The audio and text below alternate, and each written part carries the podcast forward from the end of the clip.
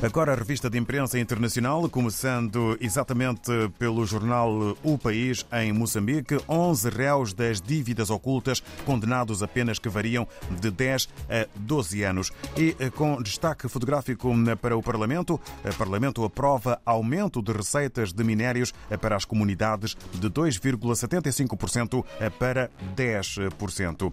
Ainda na capa do jornal O País em Moçambique, Estados Unidos da América entre entregam a Moçambique embarcação para reforçar patrulha no mar. Avançamos para Cabo Verde e para o jornal A Nação, em que a fotografia maior é de Januária Costa, na calha, para chefe da Polícia Judiciária. No âmbito dos direitos humanos, condições nas cadeias e agressão policial entre as principais denúncias. Está também este assunto em manchete na capa do jornal A Nação. E sobre CPI, TACV, da falência evidente à salvação que continua por por chegar à aviação em Cabo Verde.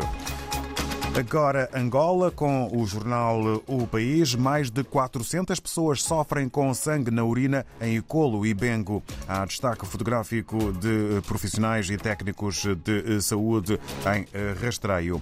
Forças Armadas angolanas criam força especializada em ações de combate na selva. É também assunto a fazer manchete na capa do jornal angolano O País. E em São Tomé e Príncipe, segundo a agência STP Press, ministro da Agricultura preside ateliê de apresentação e validação da cartografia digital dos solos de São Tomé e Príncipe. Um outro título que marca a imprensa são tomense hoje, primeiro-ministro Patrício Trovoada, recebido em Lisboa pelo presidente Marcelo Rebelo de Sousa. Vamos até ao Brasil, encontramos a Folha de São Paulo que, curiosamente, eh, dá eh, maior eh, ênfase, por assim dizer, a assuntos fora do Brasil. Presidente do Peru é destituído e preso após tentativa de golpe. No que toca à vida brasileira, PEC passa no Senado e chega à Câmara sob tensão.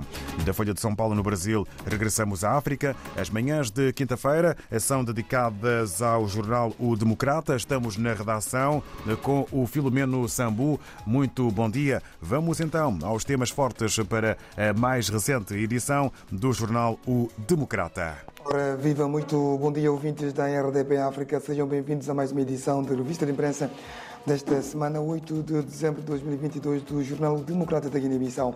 Nesta edição de quinta-feira, o Democrata destaca na sua capa uma reportagem sobre o funcionamento dos centros de saúde da capital Bissau, com o título Setor Autônomo de Bissau.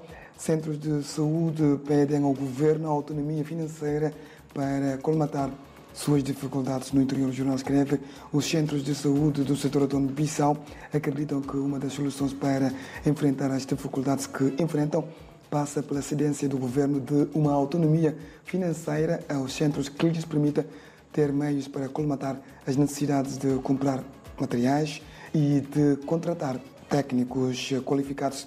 Outras notícias em destaque no jornal são. A visita do presidente da Nigéria a Guiné-Bissau, o adiamento do julgamento dos militares detidos na sequência dos acontecimentos de 1 de fevereiro na Guiné-Bissau e a posição do PSC face à nova configuração da CNE.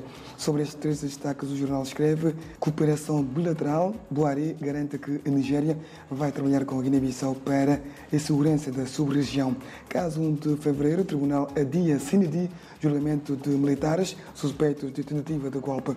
Caducidade da direção da CNE, PSC sugere que o ideal é entregar ao presidente do Parlamento a condução do processo. É tudo. O próximo encontro está marcado para daqui a uma semana. Bom dia.